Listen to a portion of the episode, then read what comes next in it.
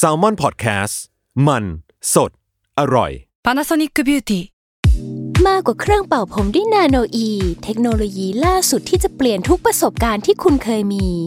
นาโนอีมอยส์เจอร์พลัสเพิ่มความชุ่มชื้นให้เส้นผมหลังใช้งานมากขึ้นถึง 18 เท่า พร้อมชะลอการเฟดของสีผมสำหรับคนชอบทำสีผม ดูแลความชุ่มชื้นทั้งเส้นผม หนังศีรษะและผิวคุณ Panasonic NA0J มีเทคโนโลยีนาโนอีที่ care only you ร่วมสร้างสรรค์โดย ภาพดี ทวีสุข นี่คือพอดแคสต์เจาะลึกเรื่องราวของโรคภัย ที่ใครๆก็อ่านไม่เคยรู้กับ โรคภัยใครรู้ สวัสดีครับพบกับรายการโรคภัยใกล้รู้นะครับ กับผมเอกพรศรีสุขทวีรัตน์ และเช่นเคยกับพี่หมอเล็กครับผู้ช่วยศาสตราจารย์ดรนายแพทย์กิติพงศ์สุนทราภา อาจารย์ภาควิชาเภสัชวิทยาคณะแพทยศาสตร์ศิริราชพยาบาลมหาวิทยาลัยมหิดลนะครับ สวัสดีครับพี่หมอเล็กครับ สวัสดีคุณเอกและคุณผู้ฟังทุกๆท่านนะครับ ครับ วันนี้ครับเราจะมาพูดคุย คือถ้าเกิดฟังชื่อโรค ก็เหมือนกับเป็นโรคเบสิกโรคทั่วไปอืมก็คือโรคท้องเสีย ใช่ฮะแต่ว่าวันนี้เราจะคุยโรคท้องเสียในเด็ก เด็กเล็กนะครับ เด็กเล็กอืมซึ่ง จริง ๆ แล้วเนี่ยมันมีความต่างใช่คมัรับนมีอะไรที่น่ากังวลกว่าท้องเสียในผู้ใหญ่เยอะ มันจะต่างกันพอสมควรครับใช่ครับ วันนี้ครับเราก็เลยได้วิทยากรพิเศษนะครับ คุณหมอเอส รองศาสตราจารย์นายแพทย์ อุศนรัตน์อนุรัฐพันธ์จากภาควิชากุมารเวชศาสตร์โรงพยาบาลรามาธิบดีนะครับ สวัสดีครับคุณหมอเอสครับ สวัสดีครับ คุณหมอเอสครับ เมื่อกี้เนี่ยผมบอกไปว่าโรคท้องเสียถ้าในวัยผู้ใหญ่เนี่ยอันนี้มันเป็นเบสิก นะที่ได้ยินกันบ่อย แล้วก็เหมือนกับไม่น่ากังวลมากนักแต่โรคท้องเสียในเด็กทำไมเราถึงจะต้องมาคุยกันเป็นพิเศษฮะครับผม ก็ท้องเสียในเด็กนะครับ ก็จะมีความแตกต่างกันกับผู้ใหญ่ใน คือจริงๆเนี่ยจะแตกต่างกันตั้งแต่สาเหตุนะครับ สาเหตุในเด็กจะแตกต่างจากผู้ใหญ่ แล้วก็นอกจากนั้นเนี่ยก็คือในเด็กเนี่ยเนื่องจากตัวเขาเล็กนะครับ เพราะฉะนั้นปริมาณน้ำที่เขาเสียไปนะครับ จากท้องเสียเนี่ยในปริมาณที่เท่ากับผู้ใหญ่นั่นคือเกือบทั้งตัวเขาอะไรประมาณนั้น นะครับก็เลยเป็นสาเหตุที่มันจะต้องใช้ความละเอียดในการดูแลมากกว่า ครับเด็กเล็กที่เรากำลังพูดถึงนี้เนี่ยคือวัยเท่าไหร่อะโอ้ก็ทุกวัยเลยครับ ตั้งแต่แรกเกิดจนถึงก่อนจะสิบห้าละครับ ครับอ๋อทุกวัยจนถึง 15 เลยนะฮะใช่ใช่ครับอ๋อครับ ที่มาที่ไปที่บอกต่างกันเนี่ยมันต่างกันยังไงเอาเอาวัยผู้ใหญ่ก่อนโรคท้องเสียในผู้ใหญ่เนี่ยเกิดจากอะไรฮะครับผมในวัยผู้ใหญ่ท้องเสียนะเมื่อก็มักจะเกิดจากอาหารเป็นพิษ นะครับก็คือกินอาหารเอ่อที่ไม่สะอาดหรือว่าตั้งทิ้งไว้นานๆ มีเชื้อโรคขึ้น หรือไปกินอะไรอาหารไม่สุกทั้งหลายแหล่อะไรประมาณนั้นนะครับ แล้วในนั้นยังมีเชื้อโรคอยู่ หรือเชื้อโรคโดนความร้อนแล้วเอ่อตายไปจากการที่เรามีอาหารบูดแล้วเราไปอุ่นเนาะเชื้อโรคตายไปปล่อยสารพิษทิ้งไว้ก็เลยทำให้ผู้ใหญ่ท้องเสียนะครับเอ่อก็จะเป็นประมาณนั้นถ้าเป็นในผู้ใหญ่ ที่เจอบ่อยครับ แล้วของเด็กนี่คือยังไงฮะของเด็กเนี่ยนอกจากสาเหตุที่เราเจอในผู้ใหญ่เช่นเดียวกันนะครับ เรายังมีสาเหตุอื่นเพิ่มเติมก็คือการติดเชื้อไวรัสนะครับ อืมมีไวรัสบางตัวที่ในเด็กเนี่ยเอ่อคือไวรัสเนาะมันก็จะมีมันเหมือนกับร่างกายเราจะต้องมีภูมิคุ้มกันเหมือนที่เราคุยกันเป็นประจำช่วงนี้นะโควิดใช่ไหมครับมีไปฉีดวัคซีนมีอะไรอย่างนั้นอ่าเหมือนกันก็คือไวรัสมันจะต้องมี ภูมิคุ้มกันของของมันนะครับ ก็คือถ้าร่างกายเรายังไม่เคยเจอไวรัสชนิดนั้น ถ้าเราเจอไวรัสชนิดนั้นขึ้นมา ก็มีโอกาสที่จะเกิดอาการจากการติดเชื้อไวรัสชนิดนั้นได้ ซึ่งในผู้ใหญ่ก็เคยเป็นมาแล้วละตอนที่เราเป็นเด็กๆนะครับอาพอพอเป็นผู้ใหญ่มีภูมิคุ้มกันเสร็จก็เลยไม่เป็น ก็เลยเป็นจากสาเหตุอื่นครับ ก็เท่ากับว่าโรคท้องเสียในเด็ก อาจจะมีสาเหตุจากไวรัสอืมถูกไหมฮะใช่เอ๊ะแล้วแล้วอาการมันจะแบบต่างกันไหมฮะแบบแรงกว่ารักษายากกว่าหรืออะไรอย่างเงี้ยฮะอาการถามว่าแรงกว่าไหมคือจริง ๆ ขึ้นกับชนิดของไวรัสนะครับไวรัสบางตัวนะครับที่ปัจจุบันเริ่มมีวัคซีนที่มาใช้ก็คือเป็นไวรัสที่เขาเรียกว่าโรตาไวรัสนะครับโรตาไวรัสเป็นไวรัสที่ทำให้เด็กท้องเสียถึงขั้นต้องนอนโรงพยาบาลเป็นจำนวนมากนะครับทำไมมันถึงแรงก็ขนดนั้นจากที่นะเขาเสียน้ำเยอะแล้วคือมันมันจะทำให้ ก็คือตัวโรตาไวรัสเนี่ยจะไปติดเชื้อที่บริเวณเยื่อบุทางเดินอาหาร ก็ทำให้เอ่อไม่สามารถที่จะดูดซึมนมเข้าไปได้เนะส่วนใหญ่อาหารในเด็กก็มักจะเป็นนมนะครับ ก็ดูดซึมนมไม่ได้แล้วนอกจากนั้นเนี่ยทำให้เยื่อบุทางเดินอาหารหลุดล่อน ที่เคยมีในตำแหน่งที่เคยมีน้ำย่อยนมอยู่ พอตรงนี้เนี่ยมันหายไปทำให้ไม่สามารถย่อยนมได้ นมที่เหลือค้างอยู่ในลำไส้ก็จะถูกแบคทีเรียในลำไส้เปลี่ยนไปเป็นกรดยูริกเอ้ยกรดแลคติก นะครับกรดแลคติกแล้วก็เกิดปัญหาก็คือทำให้ท้องเสียตามมาได้อีก เพราะฉะนั้นมันก็เลยจะเป็นท้องเสียที่ใช้เวลานานพอสมควร เริ่มจากการติดเชื้อไวรัส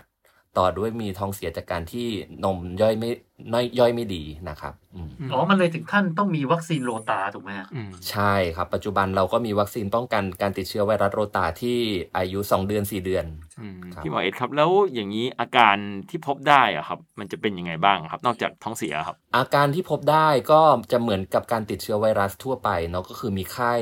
มีท้องเสีย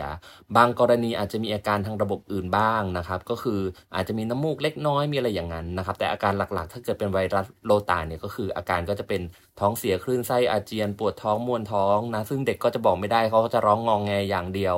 นะครับพอเขาถ่ายเอ่อพอเขาถ่ายออกมาเยอะๆเขาก็จะเสียน้ำเสียน้ำมากเขาก็จะเริ่มเอ่อตาแห้งตาโบตาโหลไปเอ่อความดันเลือดตกช็อกไปได้ในที่สุดอะไรประมาณนั้นครับในเด็กเล็กกับเด็กโตเนี่ยมันมีมีความอันตรายอันตรายแบบไหนที่มันต่างกันไหมฮะก็จะเป็นในเรื่องของเอ่อ น้ำที่เสียไปเนี่ยแหละครับแล้วก็เชื้อโรคเนาะนอกจากเชื้อโรคในเรื่องไวรัสโรตาที่จะเจอได้ในช่วงเด็กเล็ก อีกเชื้อโรคหนึ่งที่เป็นอันตรายในเด็กก็คือจะเป็นเชื้อซามูเนล่านะครับก็สามารถทำให้ก็คือเป็นแบคทีเรียชนิดหนึ่งที่ถ้าเป็นในเด็กอายุน้อยกว่า 1 ปี เชื้อโรคตัวนี้เนี่ยนอกจากจะทำให้ท้องเสียเหมือนในผู้ใหญ่แล้ว อาจจะมีการติดเชื้อในกระแสเลือด หรือติดเชื้อที่เยื่อหุ้มสมองได้เช่นกันนะครับจากเชื้อโรคที่มันผ่านเข้าไปนะครับ อืม แสดงว่าตัวหลังนี่นี่นี่ดูจะรุนแรงมากนะฮะครับใช่ตัวหลังนี้จะรุนแรงกว่า แต่ตัวหลังยังไม่มีวัคซีน เพราะมันเป็นแบคทีเรีย เราก็ใช้วิธีการแนะนำนะครับแนะนำในเรื่องของสุขอนามัยนะครับ เพราะว่าเชื้อโรคพวกนี้มันมาจากไหน ตัวซามูเนล่าก็คือเป็นแบคทีเรียที่มันอยู่ในน้ำเพราะว่ามันก็คือจากการกิน แล้วก็คนก็อึเชื้อโรคลงไปในแหล่งน้ำอะไรประมาณนั้น เพราะฉะนั้นน้ำที่ให้เด็กกินก็เลยต้องแนะนำว่าควรจะต้องเป็นน้ำต้มสุกรวมถึงขวดนม ขวดนมก็ควรจะต้องต้มหรือนึ่งทุกครั้งไม่ลวกนะครับเพราะแค่ลวกยังไม่สามารถฆ่าเชื้อโรคนี้ได้นะแล้วปัญหาสำคัญอีกหนึ่งอย่างของการติดเชื้อซามูเนลล่าเนี่ยแบคทีเรียชนิดนี้ก็คือมันชอบอยู่ที่เปลือกผิวส้ม โดยเฉพาะน้ำส้มคั้นที่พ่อแม่ผู้ปกครองคั้นให้กินเองในเด็กอายุน้อยกว่าหนึ่งปีเนี่ยเป็นข้อห้ามครับ เออปกติเนี่ยเราจะเห็นนะ พ่อแม่ก็ให้ลูกอามาคั้นน้ำส้มเป็นกิจกรรมอืมเด็กจะได้ดื่มกินกันเองอ๋อนี่นี่คือมีเชื้อจากตรงนั้นได้ด้วยอืมใช่ ถ้าเกิดน้อยกว่า1ปีไม่แนะนำถ้าจะกินส้มแนะนำให้ปอกเปลือก แล้วก็แกะเม็ดออกให้ดูดทั้งกลีบนั่นแหละครับ จะสะอาดกว่า ครับครับเอ๊ะอย่างนี้เนี่ยเท่าที่ฟังมาก็แสดงว่าไอเชื้อที่เข้าไปในเด็กทั้งไวรัสและแบคทีเรีย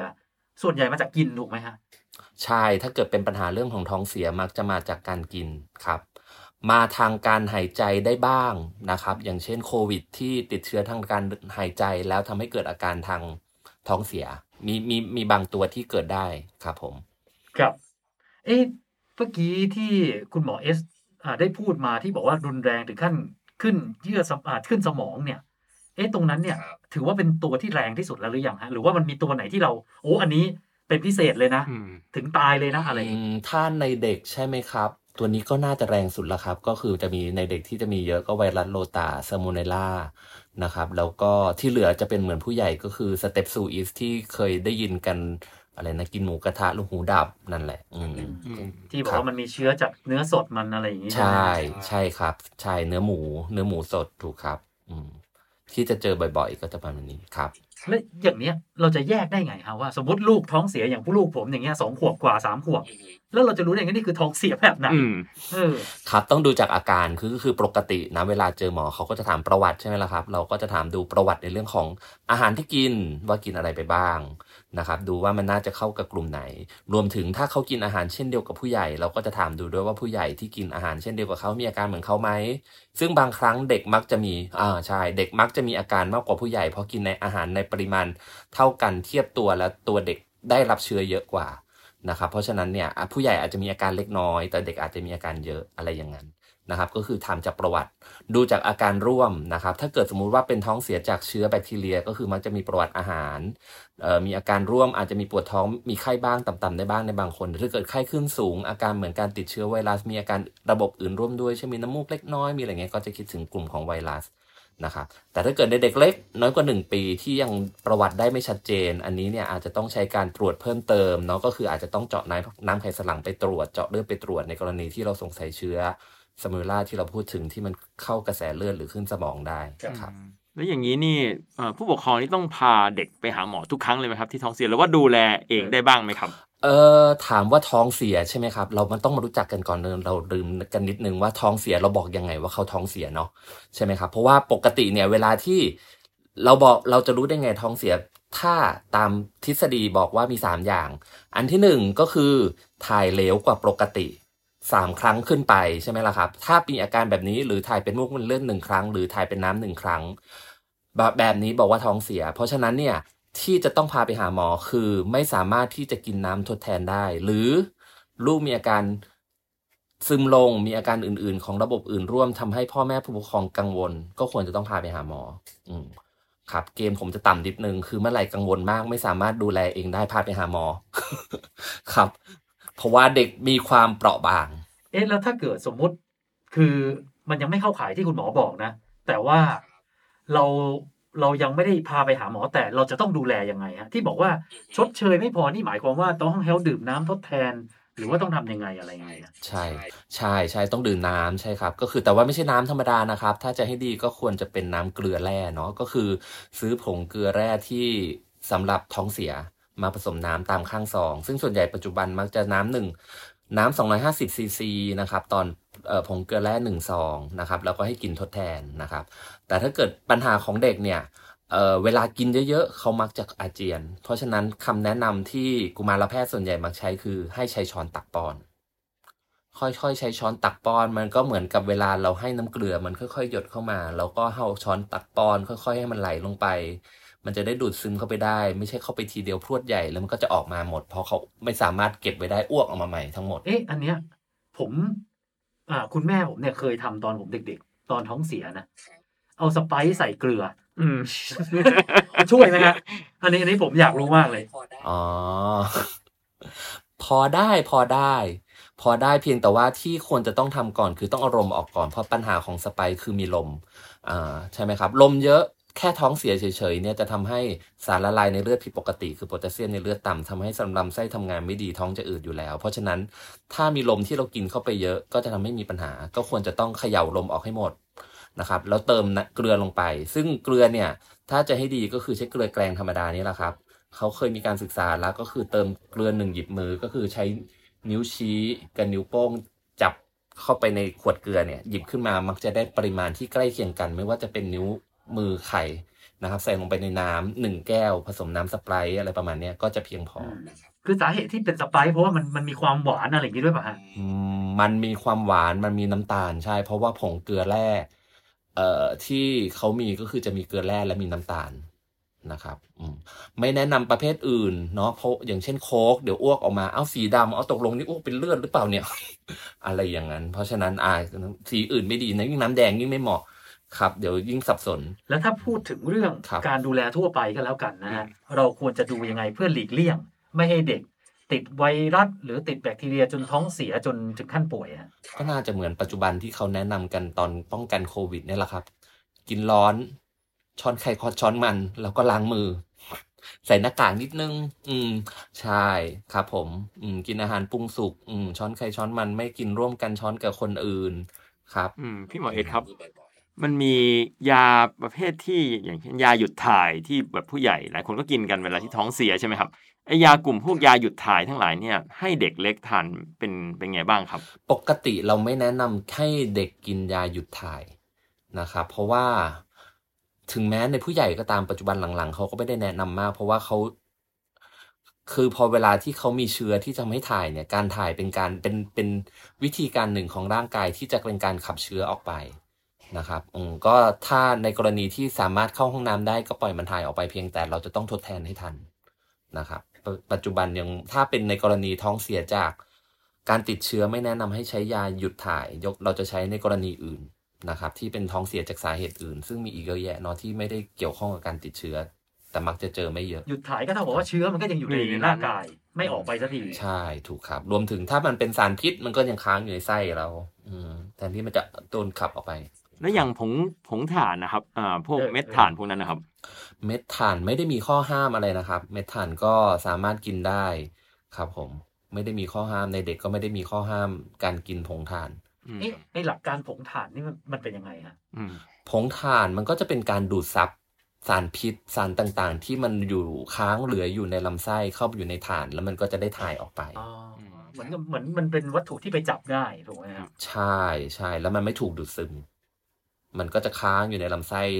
ไหลไปเรื่อยๆ จนมันออกไป แล้วมันมันไม่จะไปมันจะไม่ดูดซับพวก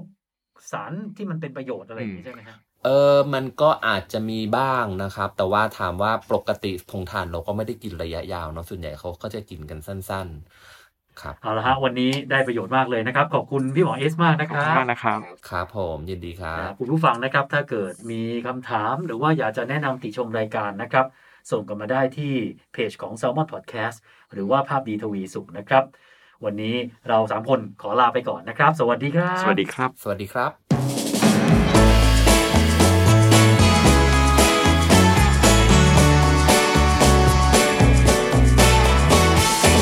โรคภัยใครรู้